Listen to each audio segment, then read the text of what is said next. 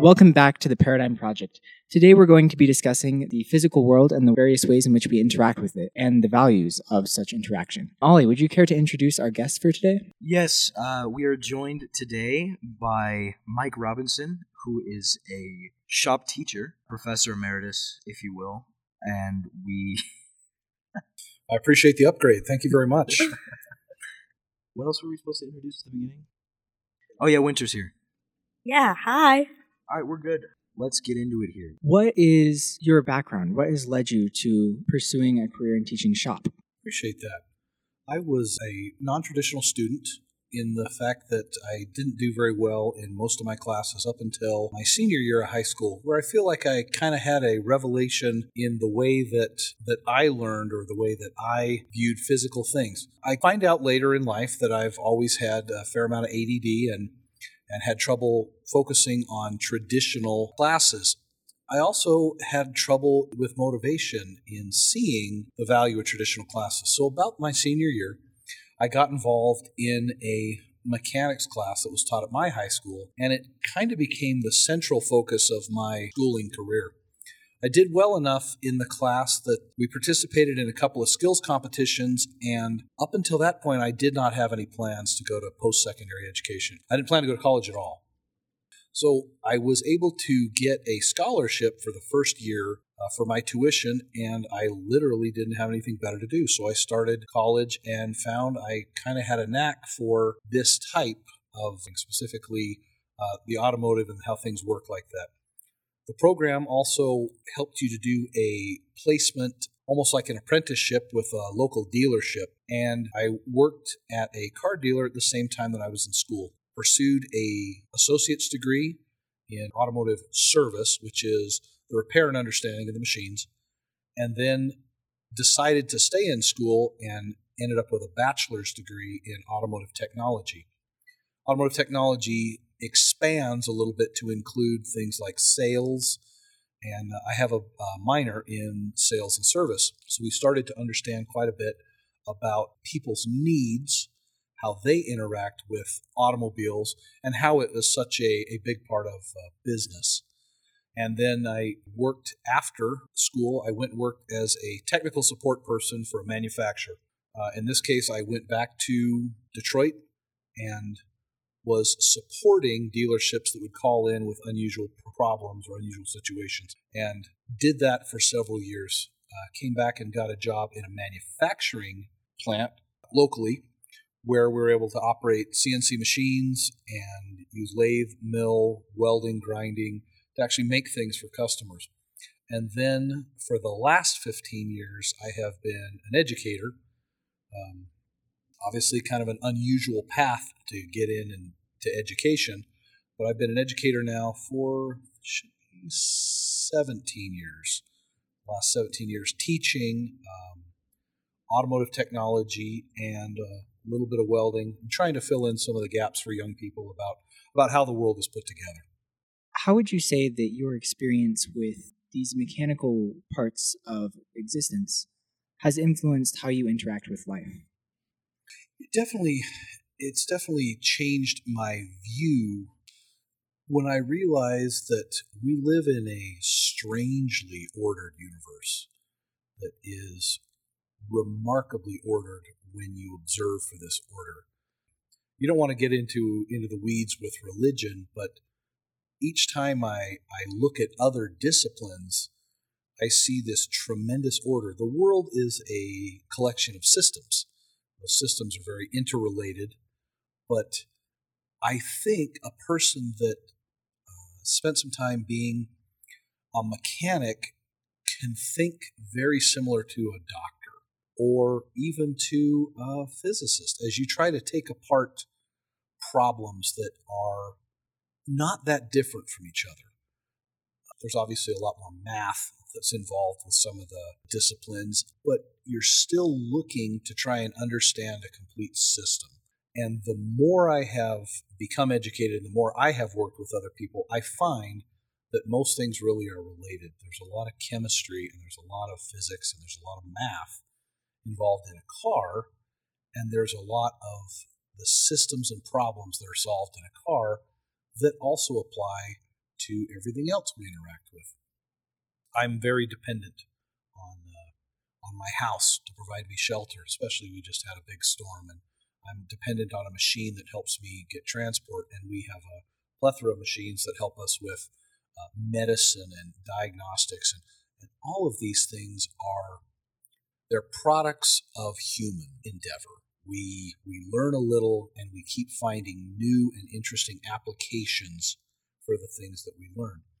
And even computers are not that far from from all being interrelated learning about the world helps me to have a better understanding and realize that most things are understandable and that's what i'd really like to pass on to young people is that that things are understandable and someone that does some learning for a discipline is not wasting their time. Uh, most of what you learn crosses over and it self scaffolds for other disciplines. I think someone that uh, spent time framing houses could probably do a pretty good job solving electrical problems. You know, I, I do. So you you mentioned that you know you've been trying to pass on this idea of understanding and, and seeking understanding and learning that things can be understood to young people. And I was wondering how has actually being in the education field, especially coming from a career where you were like working with these machines and, and repairing them, how has being in the education field and trying to actually teach that to young people, what new difficulties has that presented? And I guess just how's it going? That's a great question. It, for me, has been tremendously frustrating. Uh, not everyone, they, they say you can lead a horse to water, but you can't make him drink. As a young person, it is difficult to have interest in everything, especially in our modern world. I think of all the things in our world that is in short supply and we're constantly competing for. We compete for attention more than anything else. So my text message just went off in my pocket. It's competing for attention, and the the realia on the wall and things that are written compete for my attention.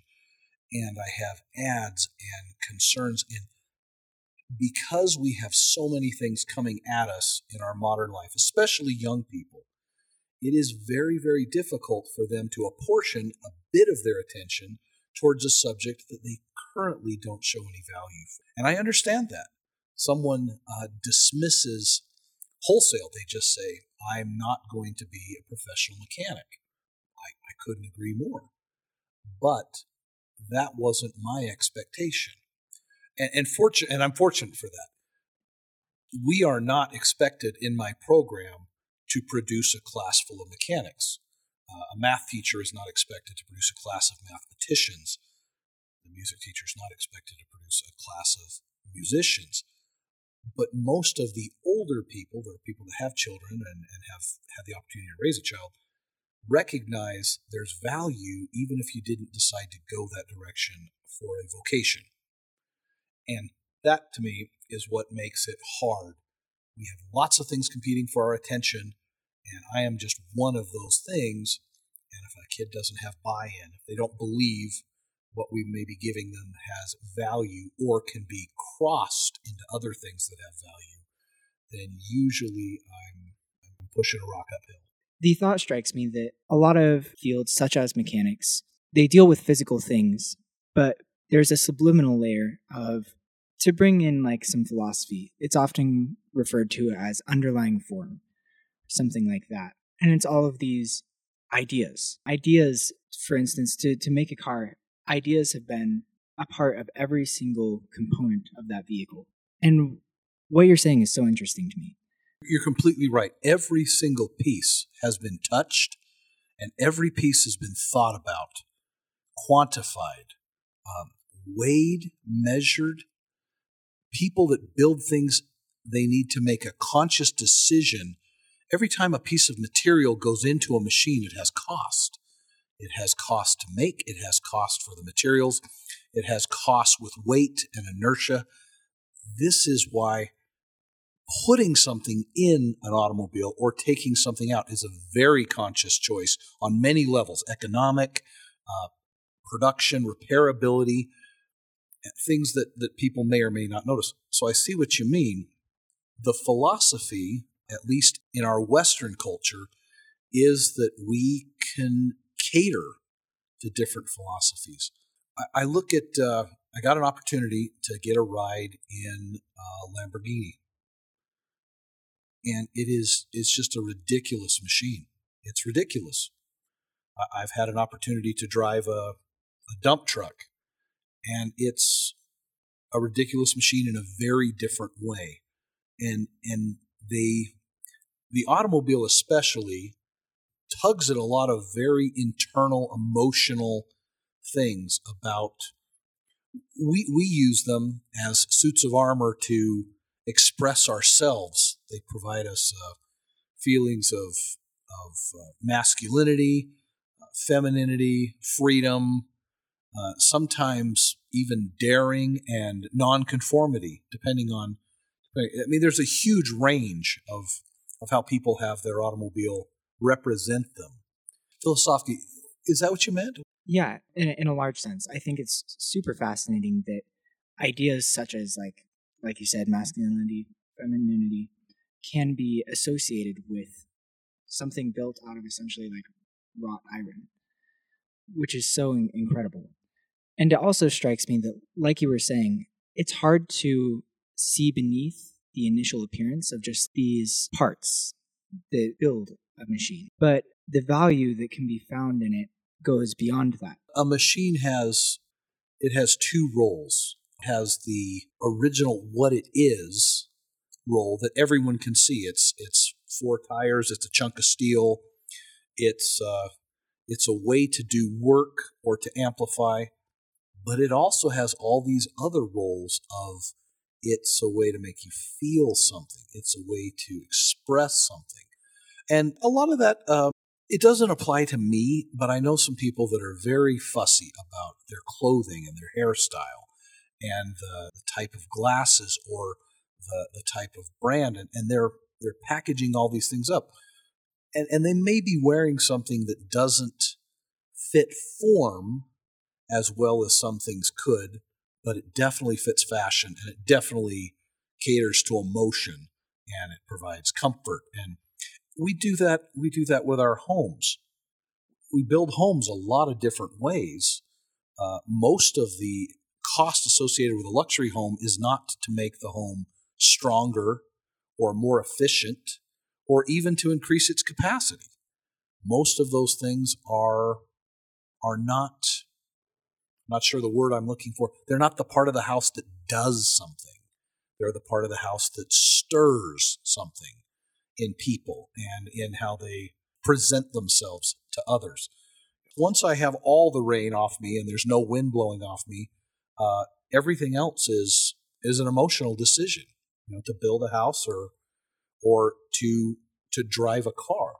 You, you can't make most luxury products make sense on just the basis of what they are, but we still sell a ton of them. I think it's interesting the way that you demonstrate that humans really do pour emotion into everything they do, like the things that they make, what they own, how they present themselves to other people, even just through like their hair or the clothes that they wear. Um, coming from the perspective as you're a shop teacher and as you're working with this new generation, what specific differences have you seen as time goes by in how people use these physical items to present themselves to the world? The way that we used to present, um, let's see, that's a good question. The way that people present themselves to the world with their physical items. I think that at least in the West, as an American, the automobile is falling in importance. That's not falling in importance. I want to change that. It's just as important, but once upon a time, you could have a hunk of junk that that expressed yourself. It could be, uh, we used to call them rat rods, where it was something that was kids would super glue on a funny hood ornament, or they would spray paint on their own vehicle, or you would have a saying, or the bumper sticker, even. Ways of making your car uh, your own.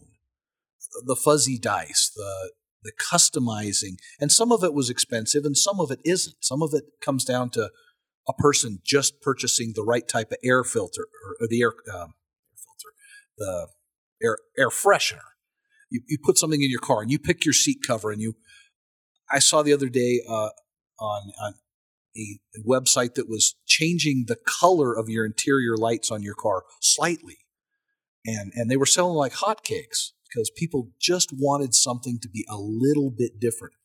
Now I will see people that have uh, a lot of means, oftentimes don't want to customize or don't want to change anything. Purchase something that is already a complete package. Like I want to buy a finished piece of art, hang it on the wall, say that I own it, but they're not interested in modifying it or or changing it. The only thing you want to do with your new Tesla Plaid is wash it. You're not going to change the wheels. You're definitely not going to put a bunch of plastic accoutrements on it or, or, or, do something like that. So I think that has kind of changed in how we project that. And, and, and I kind of miss it. I like uh, when someone, even if it's a pile of junk, when someone takes an item and they, they make it express themselves. And you're right. I see it in, in clothing and what I'm concerned about is that we're moving away from people believing that they can make a difference with the items that they own. So you've got to use it just the way you bought it. You can't paint it the way you like. You can't change the clothes the way you like. You can't cut your shirt or your pants a different way. You can't re- relace your shoes. Like, oh no, some designers over there somewhere else decided this was the right way to wear this scarf. And if you're doing something different uh, it's it's almost frowned on. It's like you've wrecked their the thing that they were selling you. That to me has changed. I believe it was more okay to do your own thing with physical items before. When i was a young person all my friends had posters and pictures. You'd cut things out of magazines and you'd you'd paper your own room.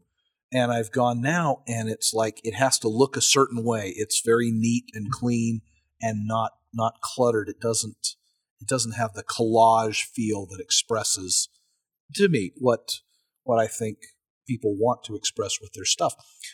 And that goes back into antiquity. You see people, you know, that you dig up some weapon that's 4,000 years old and someone has has notched it or they've painted on the inside of their cave or people want to customize the things that, that they interact with. Do you think that as the virtual world has progressed, there's become more of a disconnect with the physical world? I do. The disconnect. And it's it's very concerning to me. To me it's concerning. Once upon a time, a person believed that they were in the prime position to change, modify, and and be the master of all the subordinate of their stuff. When I was a kid, me and the family we read uh, the Little House on the Prairie books, and one of my heroes was Pa Ingalls. Now, I, I, obviously I never met the guy, and and I only have the the hero's version from his daughter. But if half of what she wrote down is true, this guy is a complete bad A. The idea that I'm gonna get in a wagon with my possessions, I'm just gonna start heading in a direction, and whatever things I need, I will fabricate and make when I need them whatever environment I'm going to find myself thrust into, I will mold it into the way that is relevant for me. I think that's super, super amazing. And that's what I'm missing. Uh, the, the idea that the virtual world versus the real world. Humans are built of the same material and they always have been. But each generation says in their old person voice, Yeah, things have changed. I don't know. But we're still the same creatures. So why have we stopped believing that everything can be made into our whims?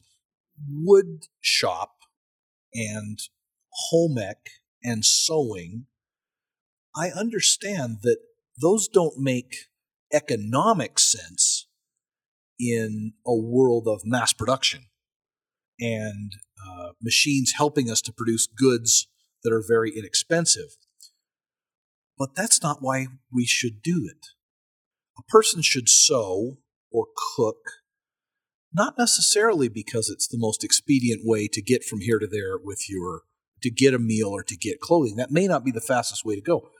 But because it's not the fastest way to go or the cheapest way to go, we have backed up and abandoned it.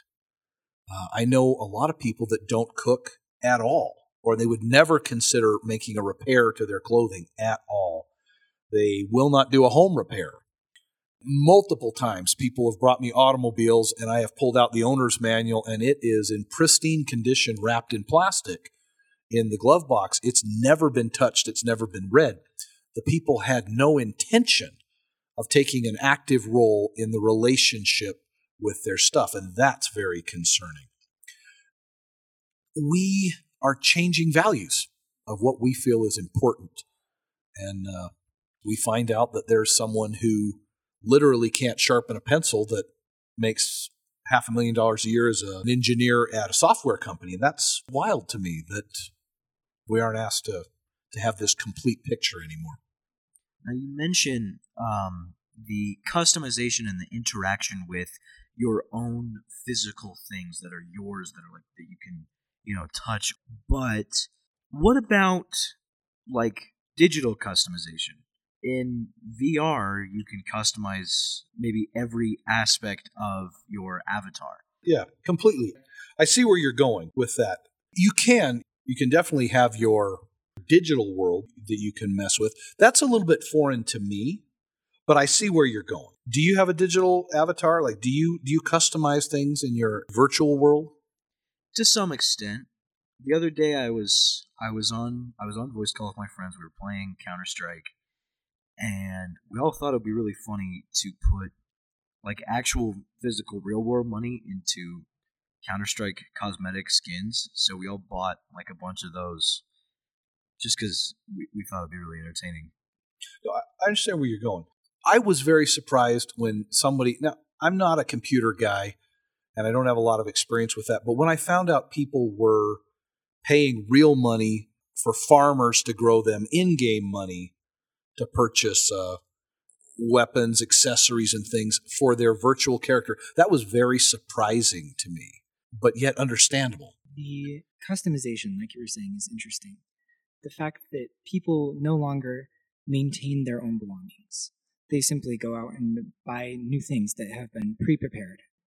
The disposable world is I'm not sure it's it's not a 100% of a bad thing, but the environmentalists would say we're using more material than we need to and to a certain extent I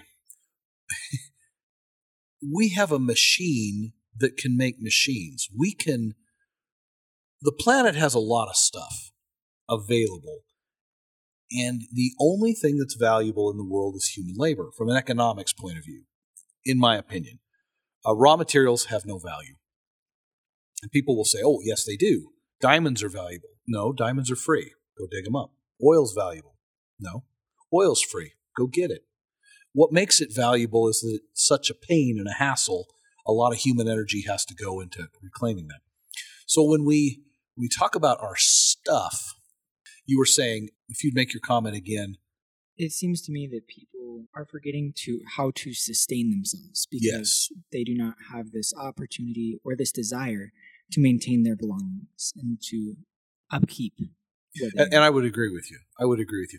It's it's people saying, "Hey, cost is the only issue with whether or not I should replace something. If I have the money, I should replace it if I have the cost." And uh, occasionally I get to visit things like a salvage yard. And I bet you I could probably return 60% of those vehicles to service. And a lot of them you could do it economically. Every once in a while, you'll see some car that's been involved in such a ridiculous crash that it's completely twisted and mangled.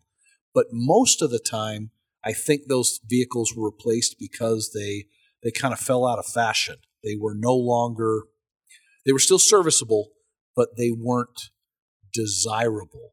Some of that uh, product obsolescence is unavoidable. You know, I have a perfectly functioning 486 IBM computer that no one has any value in. Nobody thinks it's worth anything. And I agree, it's not, just because the entire world has moved on. And there's a lot of new things about the constant technology that would make you, you know, oh, I have a perfectly functional iPhone 3. Well, no one cares. That's, that has no value anymore. So some things really do become obsolete because of the new. But clothing and homes don't seem to be among those. And yet you're right. People don't, they don't do a good job of maintaining them. They don't. And, and I don't know if it's because they don't know that they can or yeah, just that relationship is not there. It almost seems like the world is moving so fast that we forget that every one of the conveniences that we have was first built because someone decided they liked the way something worked. They had an idea, and rather than just merely accepting someone else's previously fabricated idea, they decided they wanted to do things differently. And they made something that was better for their own purposes. Would you say that now that we are moving so quickly, we're forgetting how to, the need to innovate in this way? There's a lot of pressure to innovate, but I think most of that is pressure for profit. That we innovate in order to have a product that we can sell or a service that we can market. And, and, admittedly, that's the kind of thing I sit around fantasizing about. Everyone wants to make the next great widget or the next great software application or, or something that will be ubiquitously loved. Everyone just going to fall at the feet. And you'll hear people, oh, if I could have invented Facebook or I could have. So everyone wants that type of innovation.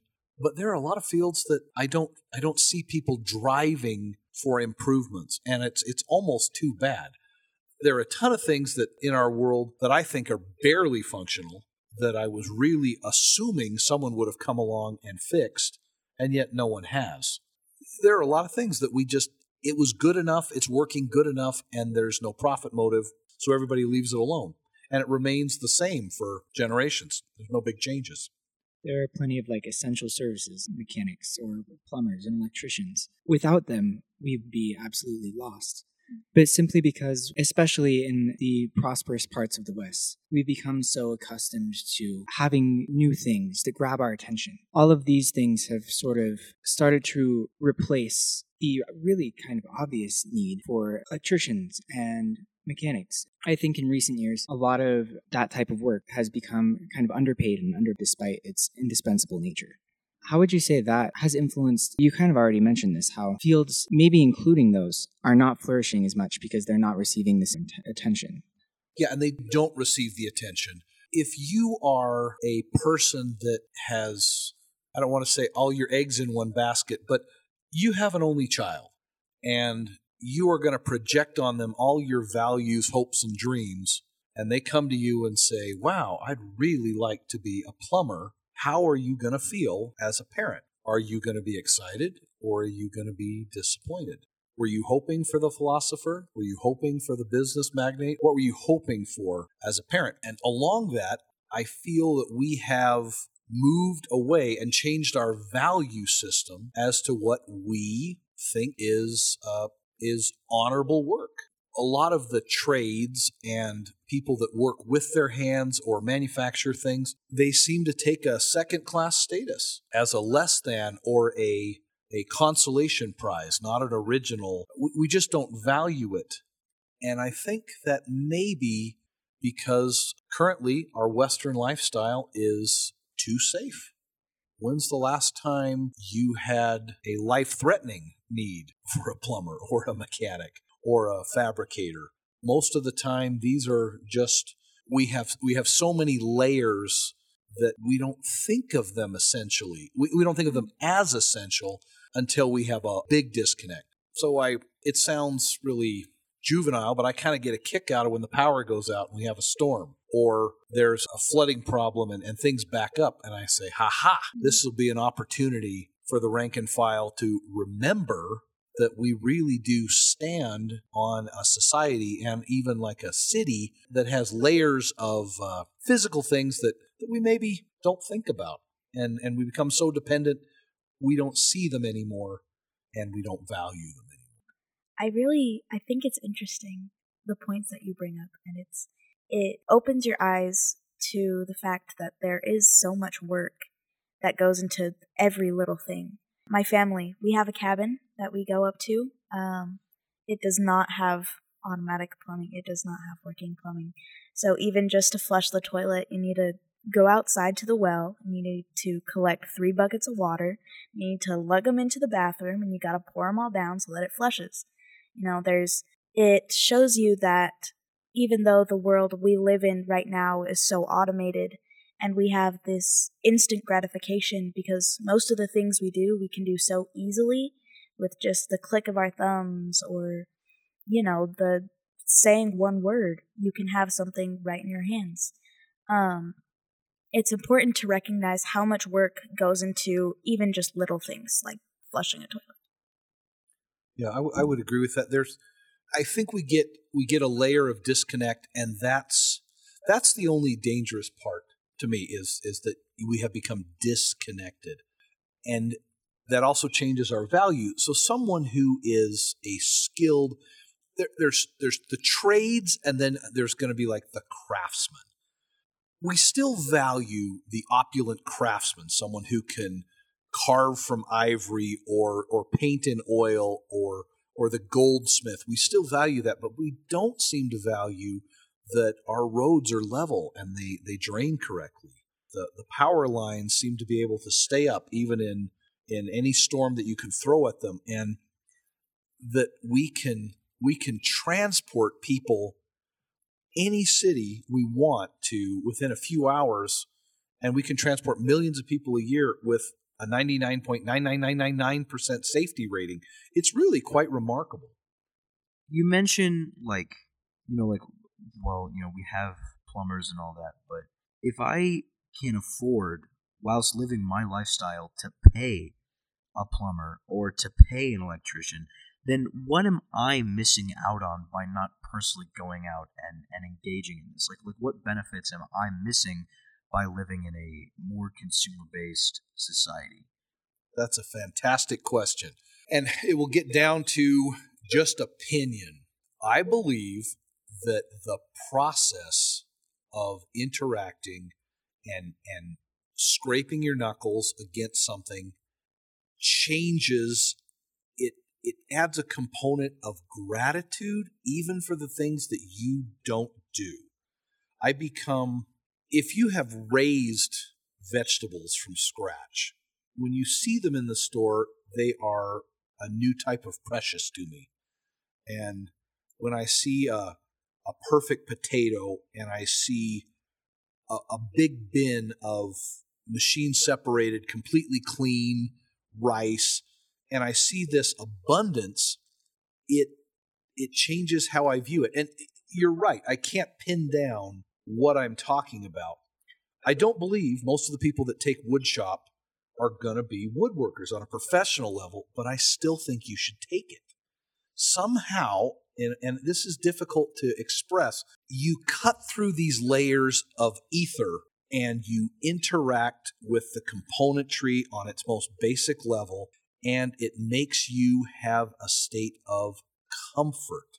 Now, this is going to sound really strange, but most people are willing to strap themselves into a machine they don't understand at all, trust it with their life, and let it take you so far out into quote quote the wilderness that you would die of thirst or heat exhaustion you are not going to be able to walk your way back. You can literally put yourself into real trouble.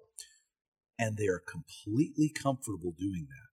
They they don't have any relationship with the equipment. So i imagine myself and and this starts to i imagine myself as like a radio tower or, or uh, some type of a, a building, and you want it to not fall down. You want it to be not vulnerable. Engineers will come up and they'll attach onto this structure, they'll attach like guy wires what I'm going to call buttressing. You've got this structure and you're attaching guy wires on it, and they each stretch out.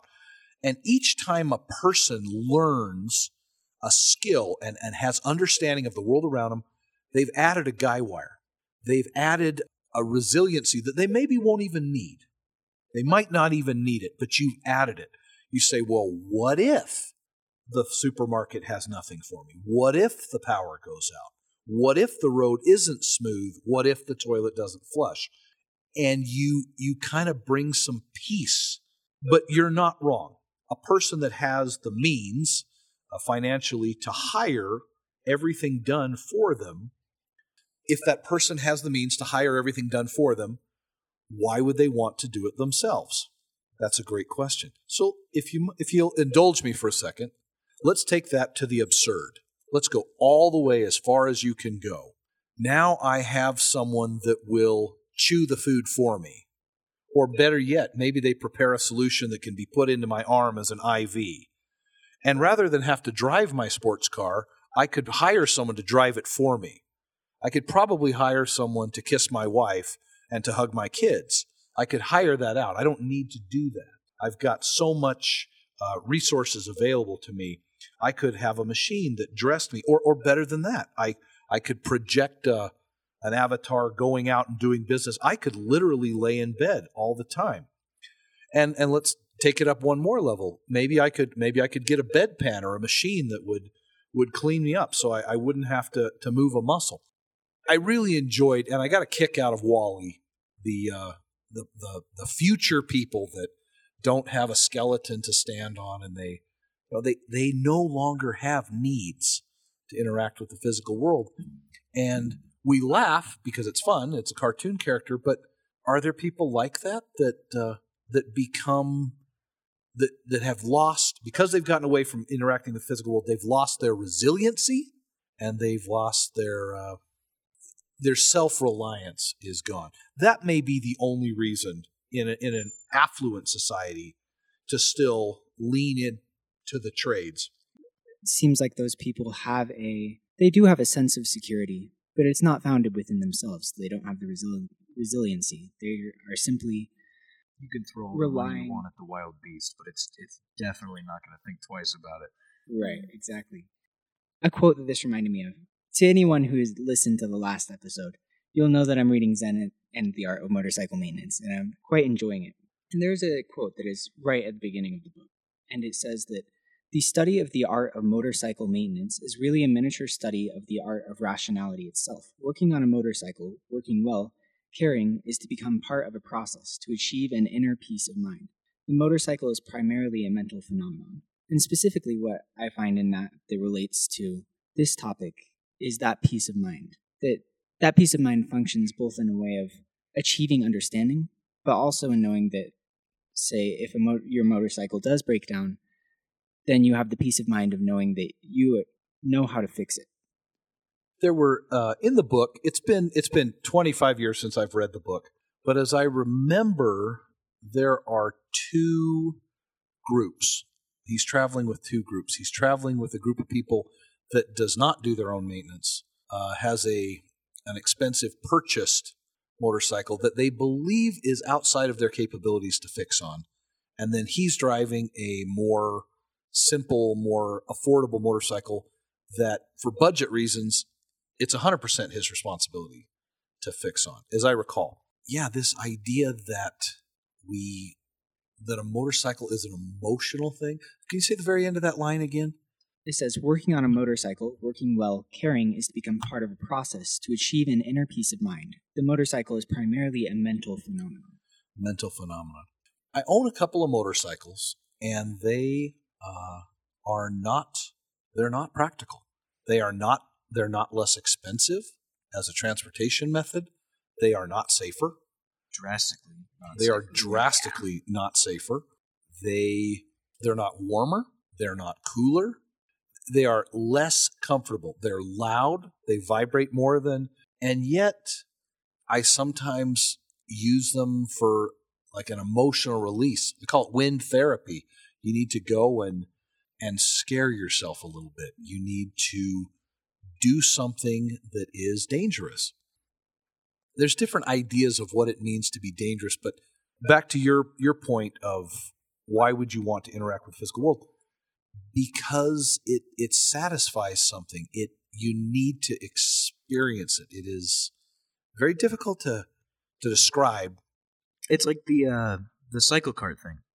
Like a bunch of guys that get together and they go out and they build machines that don't really work for no reason other than they are really kind of fun. And you know it's it's it's like something to do. Like they go out and they're like they ride it and it breaks and like okay i'm going to go and and put that back together. I've built this silly little car with mm-hmm. bicycle wheels mm-hmm. and i'm going to just to to occupy space. It's it is wind therapy in the sense of i'm going to construct a little thing and then strap myself into it and hope and it's also you know like shop class as soulcraft like i'm i'm going to just go interact with my physical world and and create with my hands and and build something Even the people I know that uh, that crochet or knit or tie dye clothes, those in our society, due to mechanization, they are they are indefensible on economic grounds.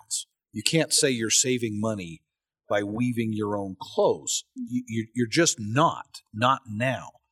But the people that do it, they say it it pleases me. It it gives me a a centering and a a peacefulness. Uh, do you guys have any hobbies that you engage in that that don't make economic sense? I'm a musician. Instruments are expensive. yeah. How about Oh. you, Winter? What do you? Oh, um, I do a lot. I actually spent like the entire uh, snow days just embroidering and sewing. I do a lot of sewing, but Yeah, Yeah, sewing and break. And and to ask someone who does it, most people are not under. They're not actually fooling anybody, including themselves. I don't do embroidery or sewing because it's it's going to save money. It's because it's this outlet for for creativity. One, it's like an art, but also there is a sense of satisfaction that is difficult to describe. I can imagine there are a lot of days when when I do not get to see the fruit of my labor. I only plant seeds. I don't do any harvesting Mhm. for long periods of time. And that is very, very difficult uh, because you're constantly measuring yourself whether you contributed to the world, whether what you did was was relevant and whether it was meaningful and and you want and you want the accolades. As a man i do want the world's accolades that i've done something successful.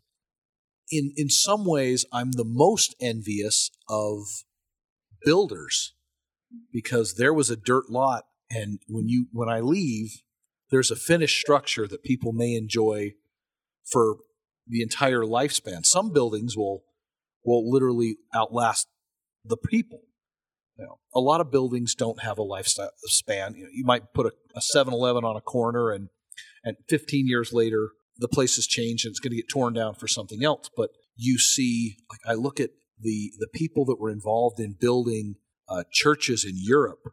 Know that that outlasted them by a bunch, and and it was for them both an expression of an expression of art for them, an expression of their work, and an expression of worship to order these physical things into a building or a park or, or whatever else people have built. It's important. this idea of crafts as art is super fascinating to me. Everything that we have, like even even cars, somebody first made an art out of constructing that kind of moving vehicle. There's so much that goes into it. There's understanding every part of it and how it works, and then there's using that to create something, and even using it to create something of aesthetic appeal. I think there's so many things that building a chair is kind can can be an art. It can be an activity that feeds the soul.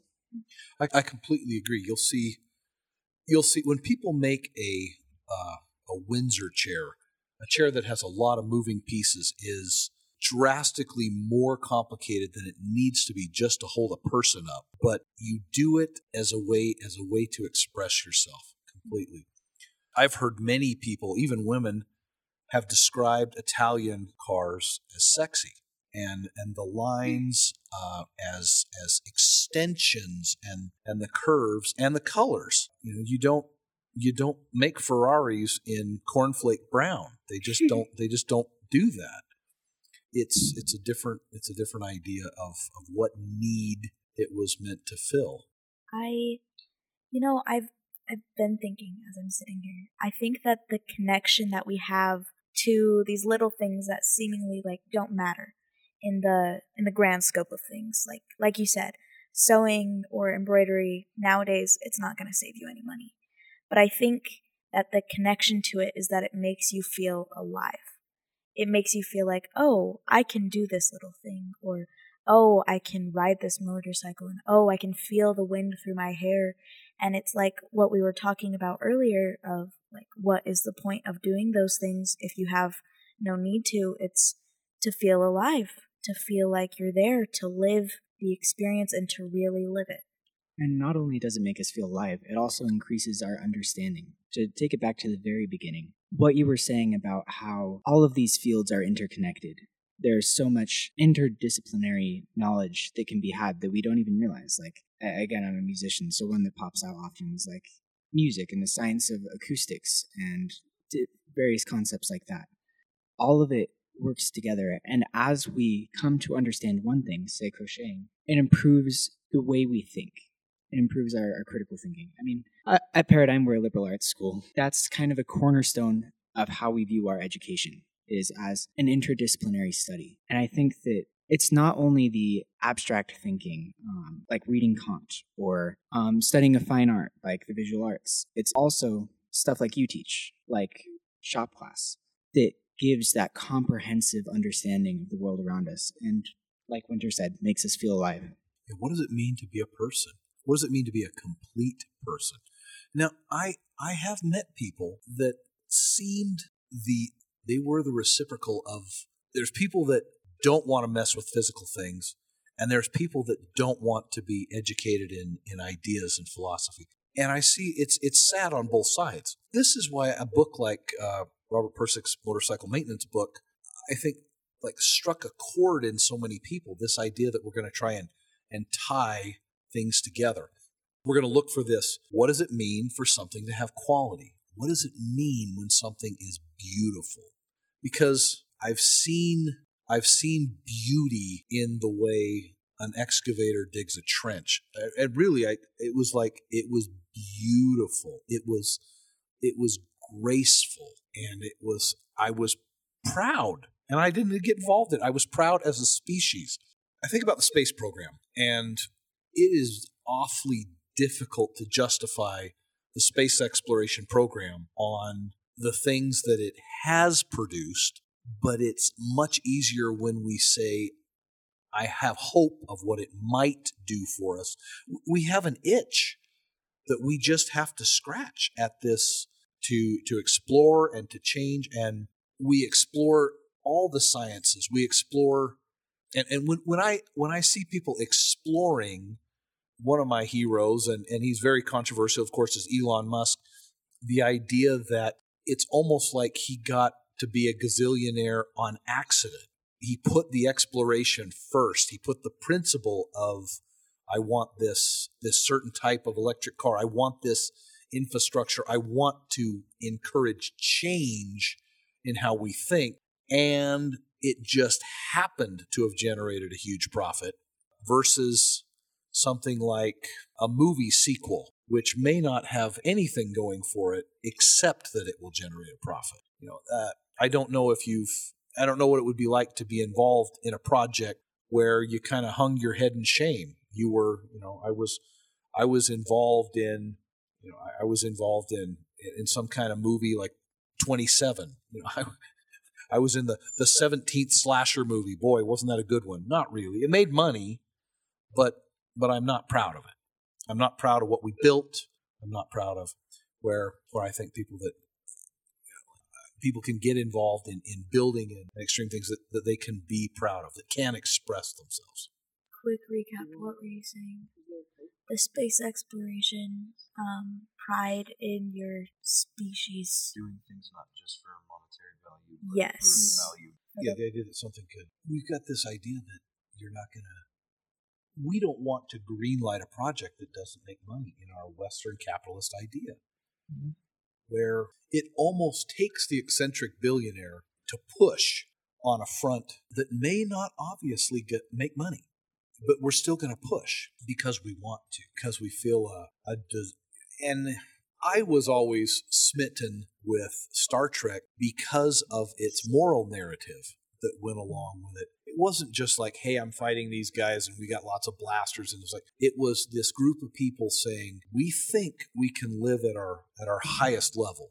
We all have plenty of food and we all have all the shelter we need and so why are we doing it now? And and the idea that we want to to boldly go, to to explore, to change, and to try and be your best self.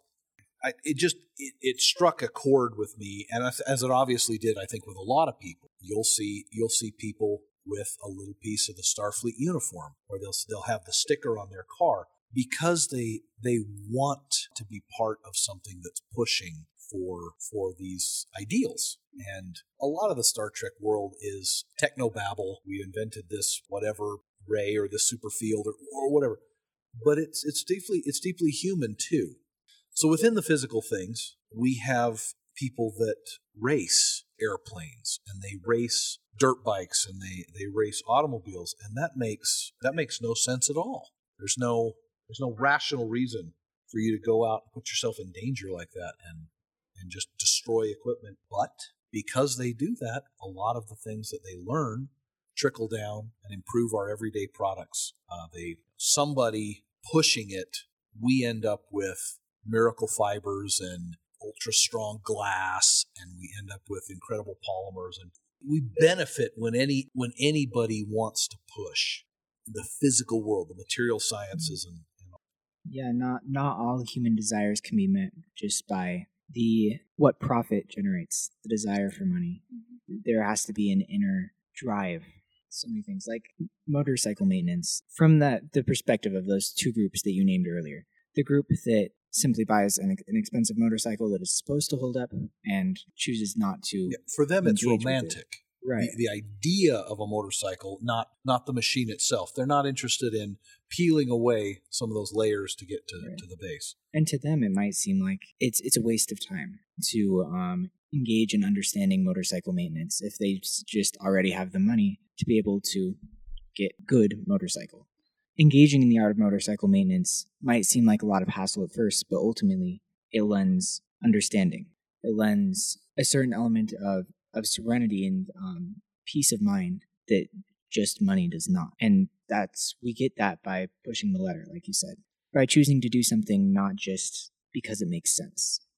And I, I really like the idea of everyone benefits when someone pushes it in the physical world. And it just makes me think about how none of the virtual world would be possible without first engaging in further development in the physical world. To power the virtual world, you have to first invent a power system in the physical world and run power lines in the physical world. And all of that has to happen before you can even begin to start like writing the first computer program. You have to build a computer. I just I like that idea that uh, that that should that should come first because it literally has to. And it's interesting to me that in order to build a system that facilitates the use of computers, we had to change our entire way of thinking as a race, our entire way of reasoning, because this new thing became available to us that changed forever how we think. And so when somebody goes beyond the system of thought, of rationality that exists, it might seem absolutely ludicrous at first that somebody is choosing to step outside of the bounds of what is considered to be possible or rational or reasonable. But once that boundary is stepped outside of, then entire other systems can make themselves apparent. at the very beginning of this episode, you said that everything is composed of all of these systems that are interrelated. And when somebody steps outside of the safe, like little safety zone systems that we've come to understand, when somebody steps outside of that, then all of these other systems that comprise the world we live in become clear. We become, we, we change as humans. Our perception of the world around us changes fundamentally each time we we see something new or changed, it's uh, there's a quote I'm going to get wrong, but you know, once you've expanded a mind, it, it doesn't. You know, you know the quote I'm talking. Yeah. A mind once Mm-hmm. expanded can never contract back. Once you've seen something new, you can't forget that. And if we were to, um, I use the example of magic. When you see a magician do a trick, some people just clap and enjoy the trick, but other people will obsess until they find a way that they can reproduce and understand it. So, first, we have to experience a phenomenon we don't understand to know that it's even possible. So, some things literally become self evident. They are the evidence for themselves when you say, Is it possible that elements can be formed into gold? Well, yes, there it is. You now want to say, Okay, well, now that I know it can be done, I want to work hard to understand the mechanism by which it happened. If you say, hey, a planet is formed, a moon is formed, a, a star ignites, all of those things become the evidence to show that it can be done. And, and maybe we can't do it yet, but I do understand. And because of that, we think bigger than we've ever been able to think as a species. We, with a straight face, can now talk about interstellar travel and quantum time travel. We, we can, with a straight face, we can say it's not beyond, it's not so crazy that we won't sit down and try to apply some effort to it. That is, to me, the eventual uh, conclusion of of interacting with your physical world. That this every time something new is changed and improved, this new world of possibilities opens, and it's super exciting. I understand the people at uh, like the Lawrence Livermore Laboratories have been working to try and crack the fission problem for some 40 years, you know, day and night, all the time. You're always working on it. If the species said we don't even think it's ever possible to even conceive of the idea, you just shut it down right then. S- flying into space was so far removed from what people thought was possible that no one spent any time working on it. Somebody's got to come along as a a dreamer and, or a you know a, a visionary of just wanting something, and then the engineers of the world break it down into thousands of little solvable problems that stack up to this new thing that's amazing. And now we're splicing your genes, or we're using a MRI machine to study your brain, or just that we everything is built and we do stand on the shoulders of the people that were ahead of us. We have big ideas that we think are our own, but we we can trace them. Everything has a lineage, almost like a family tree. Machines have a lineage in a family tree, and software has a lineage. In, we we go back. You can see where things come from, and the other reason why you have to interact and just give it a try is we have never really found a way to skip iteration. We haven't found a way to jump right to the thing we wanted. You can't have a new modern electric car without all the many failures and changes along the way. And a person now says, well, well clearly that was the better way to go. We should have just started with that.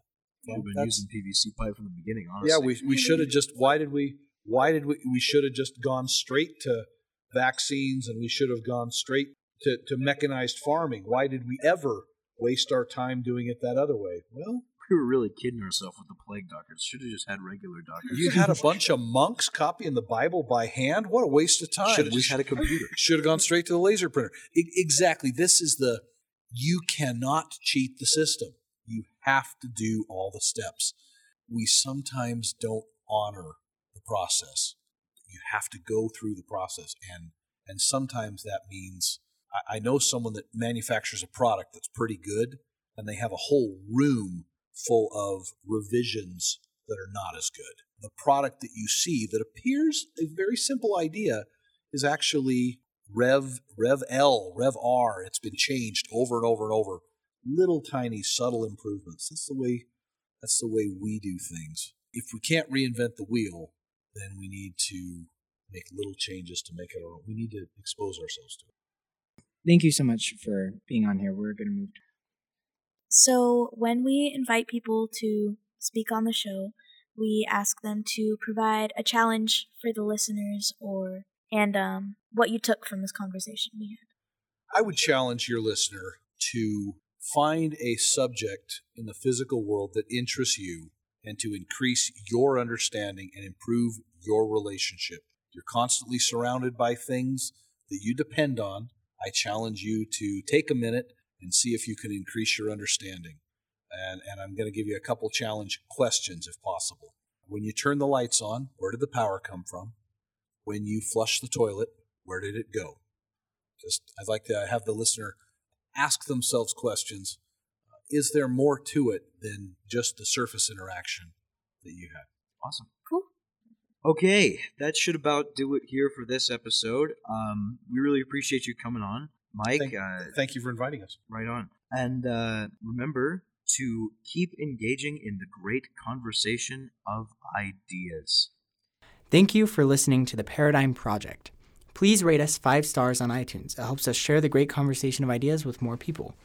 If you want to get in contact with us, you can either shoot us an email at podcast at paradigmhigh.org or you can DM us on Instagram at the Paradigm Pod. Thank you.